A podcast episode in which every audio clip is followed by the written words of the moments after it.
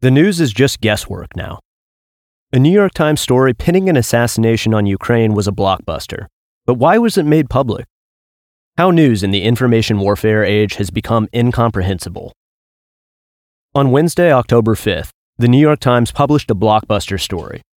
U S believes Ukrainians were behind an assassination in Russia, citing American officials and claiming United States intelligence agencies now believe parts of the Ukrainian government were responsible for the car bomb assassination of Russian nationalist Daria Dugina on August nineteenth.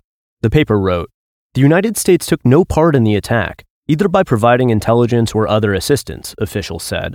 American officials also said they were not aware of the operation ahead of time and would have opposed the killing had they been consulted. Afterward, American officials admonished Ukrainian officials over the assassination, they said.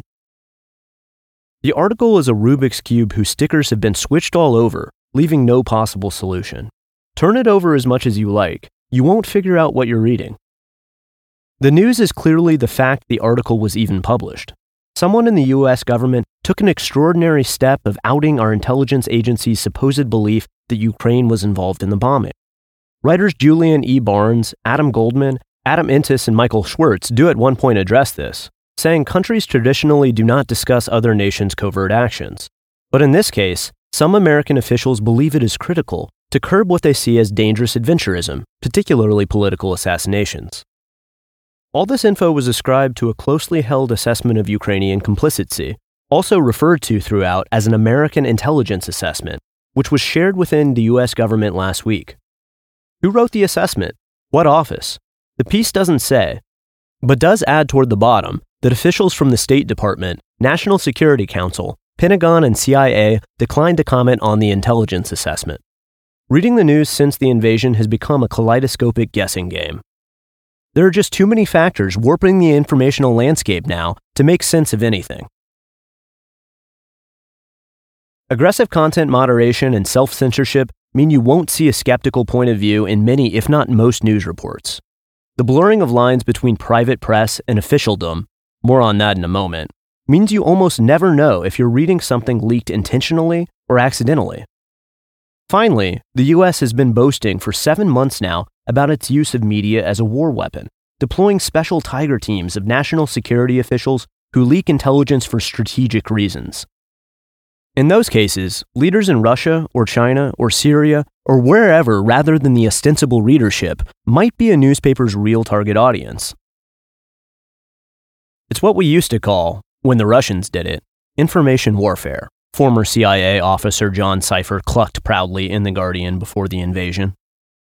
In the extant New York Times piece, you don't know if you're reading a piece of news leaked by someone in the White House in defiance of the intelligence officials who wrote the assessment, or if it was leaked by someone in the intelligence services in defiance of the White House. It also could be a unified front of officials who brought the story to the Times to send a message to Ukraine, Russia, or both.